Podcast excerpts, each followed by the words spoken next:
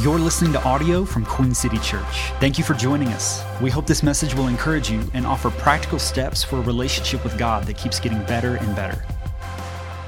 We are in week seven of a series called This Is Us. And this is a series where we are teaching through our 10 values as a church. And our values are a very big deal around here. We've actually had these values since even before we became a church. And these values, they really are more than just these statements that you can find on signs in our lobby or a page on our website. Really, these values are what makes us uniquely us as a church. In other words, our values really are our DNA.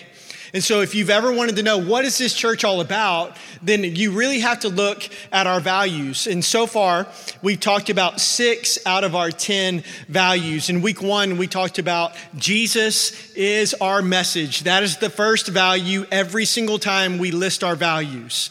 That our message is not religion, our message is not behavior modification. It's not this list of do's and don'ts, that our message is and always will be Jesus. And in week two, we talked about people are our priority, that we're always going to prioritize people. And then in week three, we talked about unity is our pursuit. And the reason why it's our pursuit is because unity will never come naturally. Like we'll never drift towards unity. Unity is always uphill, so we have to pursue it. In, in week four, we talked about passion is our response. And when we think about what God has done in and through us and for us, that the only logical response is passion. In week five, we talked about honor is our posture, that we will be people who consistently take the posture of honor. And then we talked last week, we actually talked about this one that excellence is our standard, that we're going to always hold to this standard of excellence because excellence, it honors God and it inspires people. And this week, if you're, taking, if you're taking some notes, we're going to be talking about a very important value, this value, that our city is our responsibility.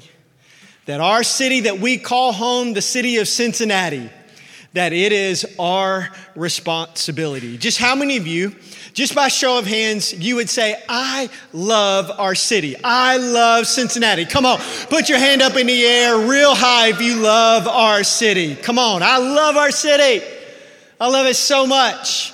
In fact, I feel like God's given me what I call a supernatural love for the city uh, meaning that I'm gonna, I'm gonna buy my burial plot here and I'm gonna love and serve this city till the day I die. I love this city. There is no more I think that I'm home or I feel that I'm home. No, I know that I'm home. I didn't grow up here, but I got here as fast as I could, everybody. So, like, I love this city. Our city's amazing. If you look around our city, you'll see that our city is full of amazing people. I'm telling you, some of the best people on planet Earth are in our city. I know it because I'm looking at all y'all. Some of the best people on planet Earth are right here in this room. I'm telling you, our city is full of amazing people. It's an amazing culture. It's an amazing art. I mean, just go around, look at the murals, blink. Come on, everybody. It's amazing. I love it. And Let's just pause just for a moment and let's give God praise for the food. I mean, just unbelievable. Just God is good. God is good. And the chili, come on, the restaurants, so good. I mean, just our city is awesome. I love it. I love it. Author Charles Dickens, um, he actually said this about Cincinnati. He said that Cincinnati is a beautiful city, cheerful, thriving, and animated. I have not often seen a place that commends itself so favorably and pleasantly to a stranger at the first glance as this does. Our city's awesome. And yes, Cincinnati is a beautiful city. But the truth is, if you and I just turn on the nightly news, or if we do a quick Google search, we'll also see that not only is it a beautiful city, but it also, in certain ways, is a broken city. Like, if you just do a quick search, you'll see some social stats of this city that we call home that will absolutely break your heart. Some things like 28.4% of people live in poverty. And out of that, 40% of kids live in poverty in our city. And by the way, the national average for that is 20%. That you'll see that the crime rate is 107% higher than the national average, and that the violent crime rate is 123% higher than the national average. We all know and are probably have been affected in some way by the rampant opioid addiction that is in our city. That maybe you have even personally been affected or your family has been affected. Maybe you've even lost somebody that's close to you because of an overdose. That happens way too frequently in our city because, because our state, by the way, is, is the highest stats of this than any other state in all of America. And then as of 2017, that our city would be categorized as the fifth most segregated city in the United States. And that's just the social stats. But if you take a look at the spiritual stats of the city, you'll see some things that absolutely break your heart as well. You'll see that 34%, over one out of three of people in our, in our population, in our city, are unchurched. And then if you deep dive into the actual demographics and the, the age breakdowns, you'll see that 52% of people under the age of 40 are unchurched in our city. And by the way, all this was before the pandemic. Our team wasn't able to really find anything that's like right here, right now. Here's what's happening today. But here's what is crystal clear is that everything bad over the last two years has gone up. Everything. Not just these on the screens, but everything else that's there. And Let's just be honest for a moment. Let's be honest and recognize the fact that it's so easy for all of these things to just simply be statistics and numbers. Like it's so easy to be able to see those things and it and it like it makes you sad, but it's so easy just to be able to say, well that's just a number, that's just a stat. Here's the truth. The truth is it's human nature that when numbers like this get larger and larger, things like empathy and compassion gets lower and lower. In fact, this week I heard a quote that lit me up this week. And the quote was this is that the loss of one life is tragic, but the death of millions is a statistic. Think about that. It's so easy to even associate that with what you see up here. It's like the, the, a bunch of statistics of, of people in poverty is a stat and a number. But when you know one person that's in poverty, it's a crisis. And so it's so easy that when these numbers get bigger and bigger for things like compassion, empathy, care, concern, to just keep getting lower and lower. But hear me, please. These are not just statistics. This is not just simple stats and numbers. When you look up there and you see numbers like that, those numbers are people, are real people who are in our city, who we see all the time, that we're in traffic jams with. That, that are in the same grocery store that we shop in, that may be in our neighborhoods or in our offices. I'm telling you, these are real people with real names and real stories. Like these are real kids that go to bed in our city every day hungry. Like these are real people whose lives and whose families have been absolutely destroyed by addiction. Like these are real people who live every single day with the very real consequences and effects of segregation and racism. Like these are real people who are lost and far from God, who don't have a relationship with God, who don't know Jesus as their Lord and as their Savior, that will not get this experience heaven. Like these are real people.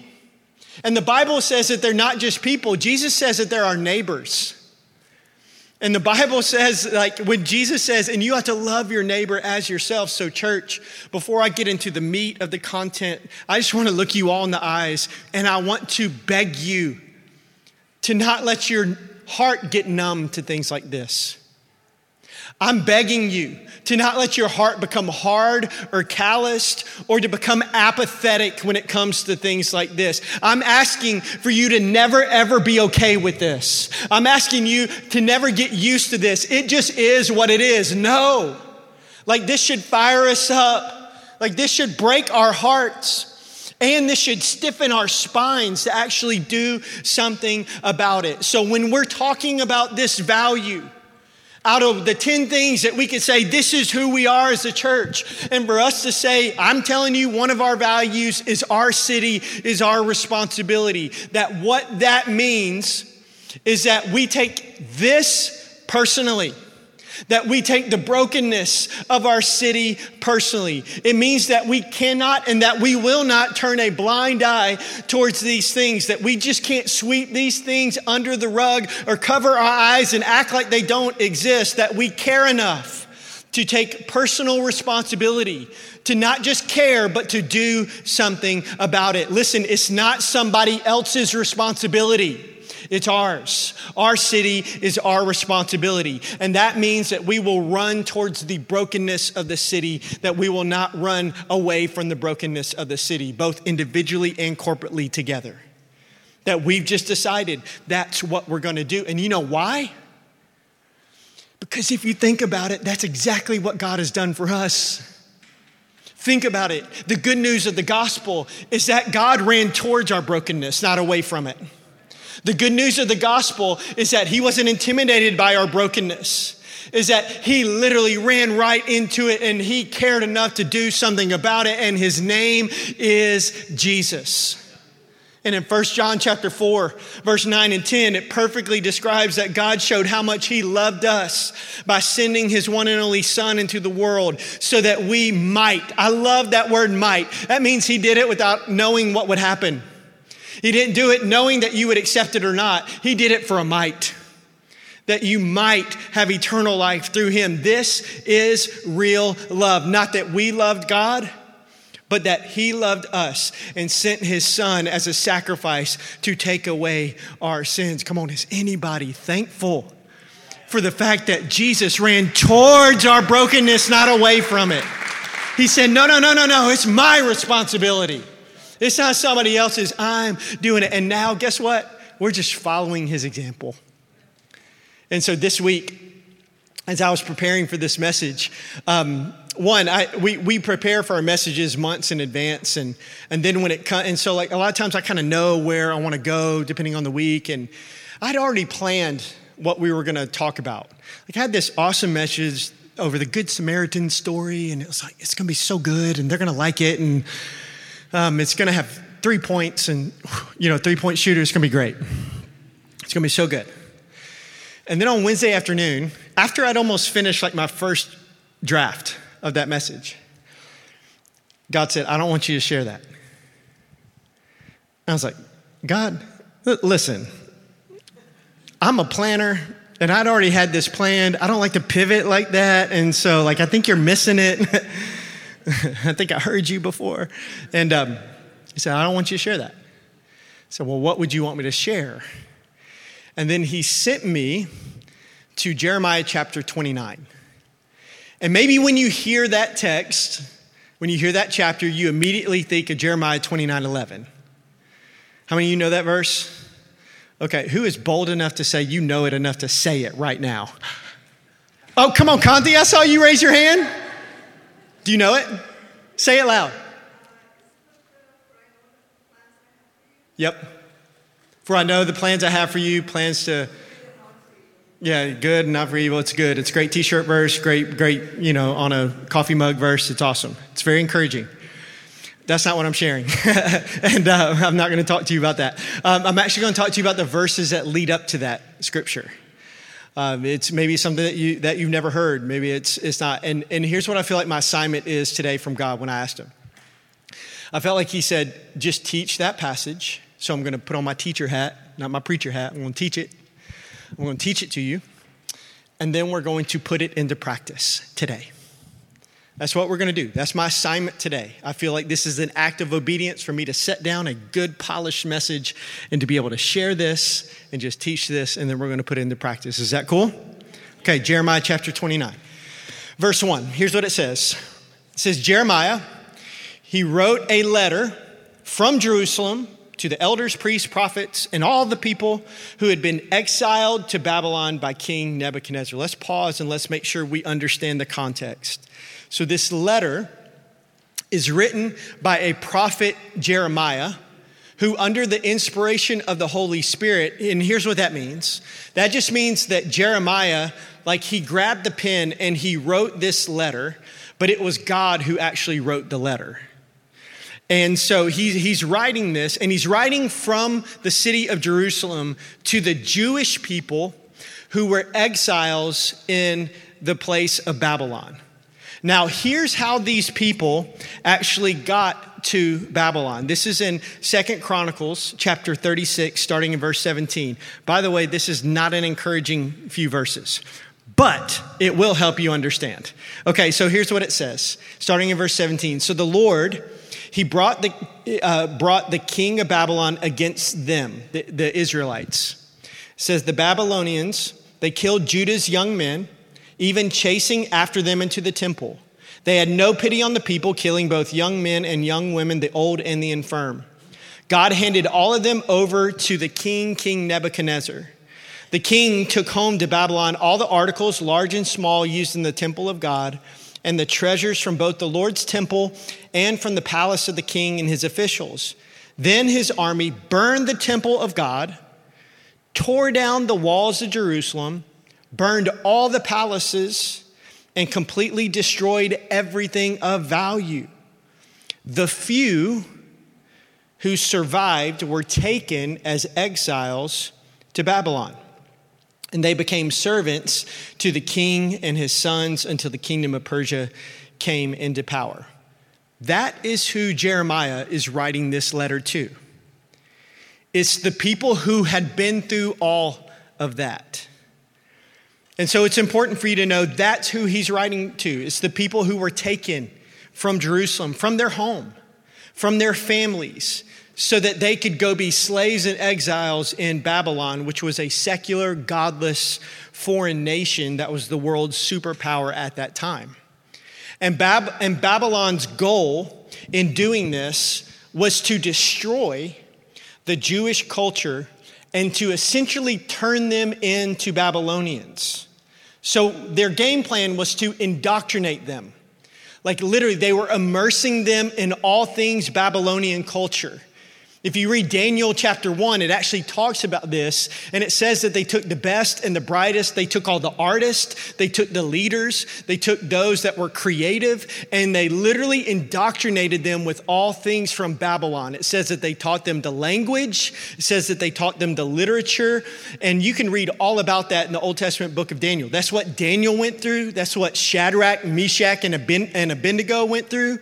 Or if you grew up in the 90s around Veggie Tales, it's Shack and Benny, like those guys.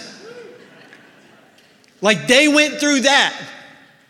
So Jeremiah is writing a letter to them. He's writing through all that. And their goal was to literally went and immerse them. And here was their goal. Their goal was essentially to get them to stop living and to stop thinking like God's way and to start living and to start thinking their way.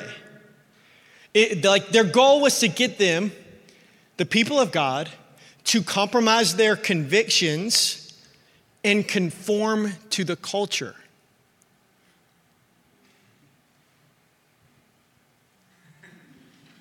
Does that sound familiar to anybody? Is that like, you see the parallels? That literally the same thing's happening today. We live in a culture that is trying to get the people of God to consistently compromise their convictions and conform to the culture.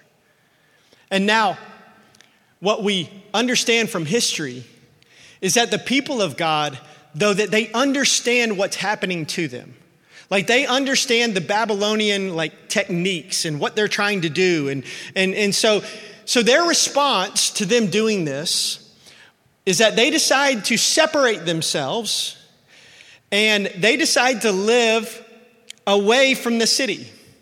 So instead of living in the city, of Babylon, instead of doing that, they move as far as they could possibly move, and they move right outside the city. And their whole goal in doing this was so that they could preserve their way of life and protect their faith, protect their culture, protect their values. In other words, they created like a bubble. This Christian you know, not Christian, not yet. They, they, were, they were, it was Old Testament. So, uh, so it was like they created this, this people of God bubble on the outside of the city. They, they created essentially a city outside the city to keep their culture in and to keep the Babylonian culture out. So they essentially, if you think about it, they created suburbs. That's what they did. So now that you know the context, here's what God, through Jeremiah, is saying, is writing this letter to those people in that situation. Here's what it says in verse 4 it says, This is what the Lord Almighty, the God of Israel, says to all those, don't miss this, I carried into exile from Jerusalem to Babylon. See, right away, God shifts their perspective. See, right away, God saying, Hey guys, I placed you here. That it wasn't King Nebuchadnezzar, it wasn't Babylon that put you here. I put you here. You're here for a reason. You're not by accident. And then he goes, Here's what I want you to do, starting in verse 5. I want you to build houses and settle down. I want you to plant gardens and eat what they produce. In other words, God's saying, I want you to put down roots in this city. I don't want you to run away from this city. I want you to embrace the city. And when I was preparing for this message and I got to this place, I felt like God say, I want you to prophetically challenge some people in the room. Specifically, two groups of people. One is for those of you that have grown up here. You've grown up in Cincinnati. And there's, there's, a, there's a saying that says familiarity brings contempt. And maybe you have stopped appreciating and valuing the city. And I think God is just trying to gently encourage you hey, this place is amazing. Don't forget that. And then for some of you, another group is that some of you are like me. You're somebody that maybe you didn't grow up here, but God's brought you here. And maybe you have given the city a relational stiff arm. And you've decided to be a potted plant that at any time can go somewhere else. And what I feel like God is saying is that stop being a potted plant and put some roots down in this soil, in this city, eh, maybe in this church, in the relationships that I put around you, at your job. And it may not be forever. But right here, right now, don't hide, don't stiff arm, put your roots down in this city. Contribute, add value. Like plant some gardens and see what it produces. and then it goes on to say this in verse 6. Some of y'all are like, well, I'll do this one. Marry and have sons and daughters. Hey! Have some families. Find wives for your sons and give your daughters in marriage so that they so that they too may have sons and daughters. Like think generationally. And then it says increase in number there do not decrease. Now, here's what God is saying in these verses God's saying, like, I know that everything inside of you doesn't like what's trying to be put on you. I know that you just want to get away, that you want to separate yourselves from the city, that you want to be in an isolated, comfortable bubble with your people who believe, think, and act like you, but that's not what I want you to do. I want you to actually plant yourself in the city, to put down some roots, to add value, to contribute, to increase. Now, don't get me wrong. God says, I don't want you to conform to the city. I don't want you to look just like the city. I don't want you to fit in. I don't want you to look just like culture, to think, at, believe like everybody else. No, I still want you to be who I've called you to be. I still want you to follow me and follow my ways. I just want you to do everything that you're trying to do outside of the city, like protect and preserve my values, but I want you to do it in the city. In other words, he says, like, think of it this way I want you to be separate in values, not geography. Let me put it this way it's like, I feel like God in these verses is, are, is saying, like, I don't, I don't want you to be a city outside of the city. I want you to be a city inside of the city. I want you to be a culture within a culture. I want you to be a kingdom inside of a country. I want you to be a city inside of the city. And by the way, this is a theme, if you think about it, throughout all the Bible. That's why Jesus, he says in John chapter 17, that you are, that you and I, if we follow him, that we are in the world, but not of the world. That we're in the world, but we're not of the world. That's why in Second Corinthians chapter 5, it says that if you are a follower of Jesus, that you are an ambassador. We actually talked about this last February. And an ambassador, I don't know if you know this, but is a representative of one country that is living inside of another country. And he's saying that's who you are. You're living in a country, but you don't represent that country.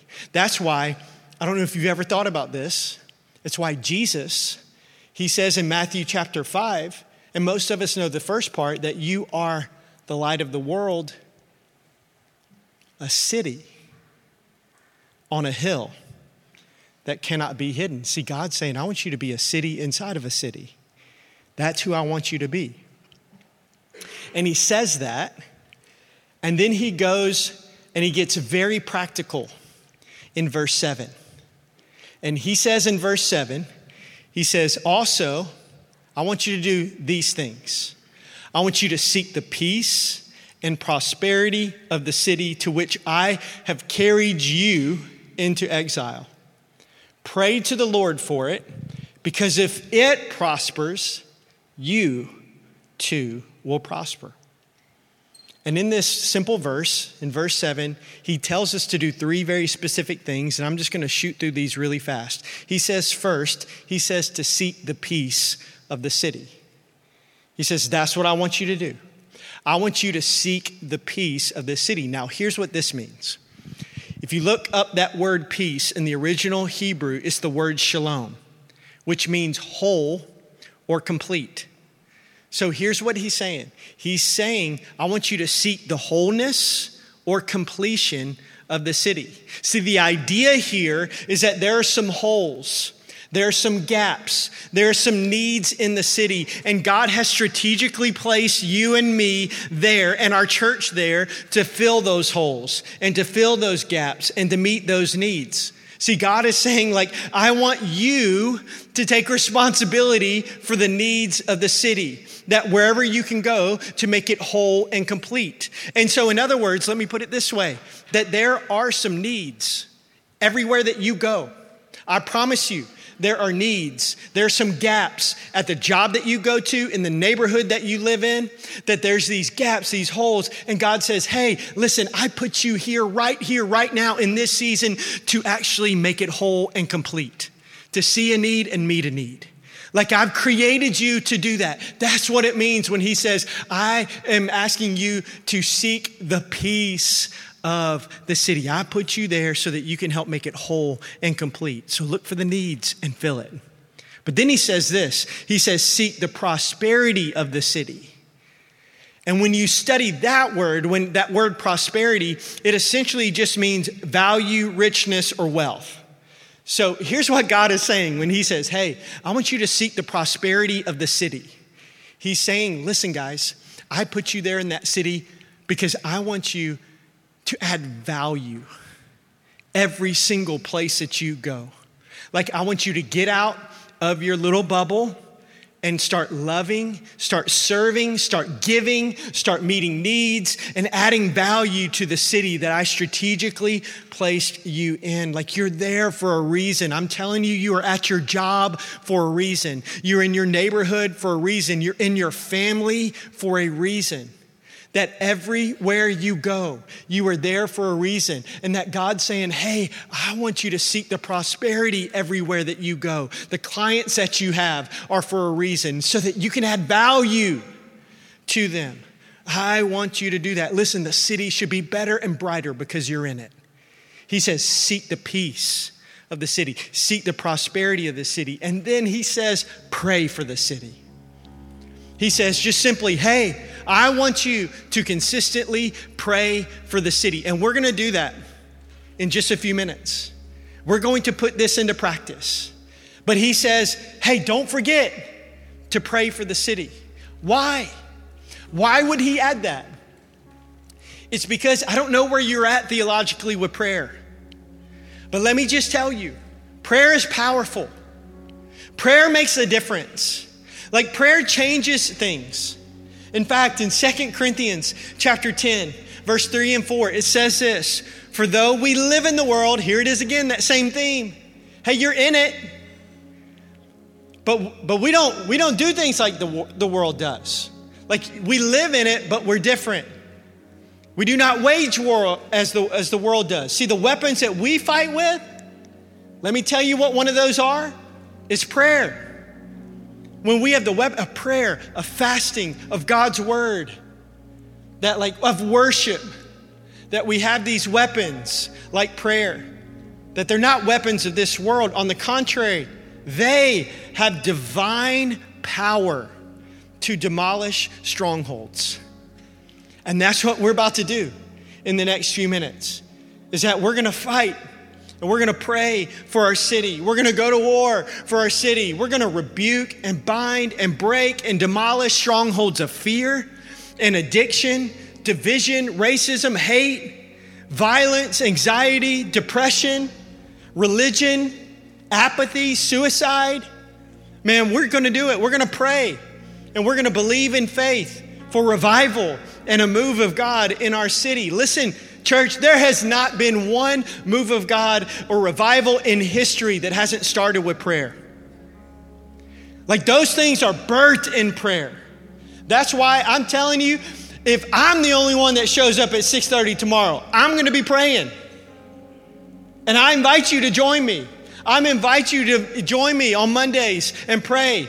We do it at 6:30 bright and early before work, before school because most of you you do not have a schedule conflict outside of your sleep schedule. That's it. And I'm telling we're going to do this. Not because it's something like ritualistic, not because like and what we're going to do is we're going to gather tomorrow as a church and we're going to pray and we're going to invite God into our week. And we're going to say, God, you are first in our life. Everything else comes after that. And we're going to spend some time praying for the needs of our church. And we're going to pray for our church. And we're going to pray for our city. We're going to spend some time actually doing this. And we're going to do it the next Monday and the next Monday and the next Monday. We're going to do that. And I invite you to come hang out with us and join us. But we're going to do it. Why? Because we believe in the power of prayer. Like it matters, it makes a difference. So he says, Hey, you want to know what to do? I want you to seek the peace of the city. I want you to seek the prosperity of the city, and I want you to pray for this city. So when you put all seven of those verses together, here's what I believe God is saying to the people in Jeremiah chapter 29. But I also think that God is saying the same thing to me and you today. I believe he's saying the same exact thing that he said way back in the day in the Old Testament in Jeremiah chapter 29 to the people of God. He's saying, People of God, I'm saying the same thing to you today. He's saying that we aren't called to run away or to hide from or be in a bubble outside the city.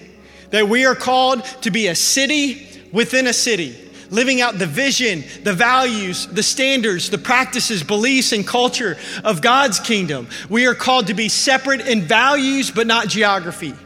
We are called to make a difference by being different. We are called to love, to care, to serve, to give, to see and meet needs, to add value, and to make things better. We are called to seek the peace and prosperity of the city. We are called to pray for our city, to demolish strongholds, and to believe for revival. We are called to take responsibility of our city. Church, let me nice. That is who we are called to be. For those of you that call this church home, you need to know this is us. Our city is our responsibility. I want you to bow your head and close your eyes. And In just a moment, we are going to pray all together, and I'm excited. I believe God's going to do something very special. But before we do that, we do want to give you an opportunity to get right with God. And maybe you're here and you know that you're not. Maybe you're here and you've never said yes to Jesus. Like you've you've never given him your life. You've never like received grace. Listen, he ran into your brokenness and he paid for your sins so that you could receive what he's already done. And maybe you've never done that. Maybe you're here and you have done that. And in the past, at one point, you were living for God, you were close to God, you did make a decision back in the day. But for whatever reason, now you find yourself, man, I feel so far away from God. And we never want to end one service without giving you the opportunity to make sure that you're right with God. And I just want to just implore you that if you're here and you know that that's you, you know that God is knocking on the door of your heart, I want to beg you to not leave this place without getting right with God. And so if you're here and you know that you need to do that, that that's your response, that you need to make that decision today before we pray for our city, before we tear down some strongholds, before we do that, you know, man, I need to get right with God.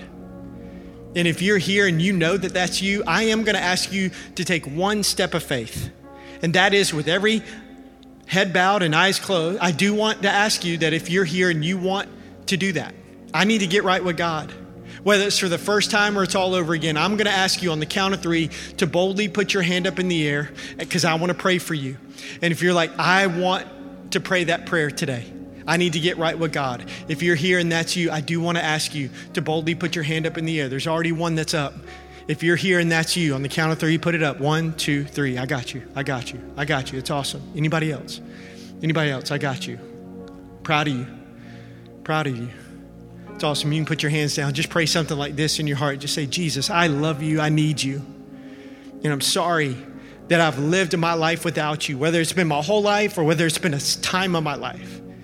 But right now, I repent, I change my mind, I change my direction, and I invite you into my life, every single area of my life. Will you change me? I cannot do that myself. And will you make me brand new? God, I give you my life. I give you everything. I surrender my life to you. And right now, I receive your grace. I receive a fresh start. I receive what you've already paid for. And today, I just don't make a one day decision, but for the rest of my life, Jesus, I choose to follow you. You are my, you are my Lord.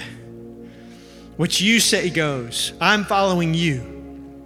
I thank you so much for Jesus. Thank you, Jesus, that you ran into our brokenness, that you cared enough to do something about it so that we could be made right with God. We are so grateful, and it's, it's through Jesus that we pray. And everybody said, Amen. Church, can you do me a favor? There were some people that just made the most important decision of their life. So, can you celebrate with them? Come on, can you tell them how proud you are of them? Come on, that's awesome. Awesome, awesome, awesome, awesome, awesome. If there's anything in your life that we can pray for, please visit queencitypeople.com slash prayer. For the latest updates on our church, follow us on social media at Queen City People or visit queencitypeople.com.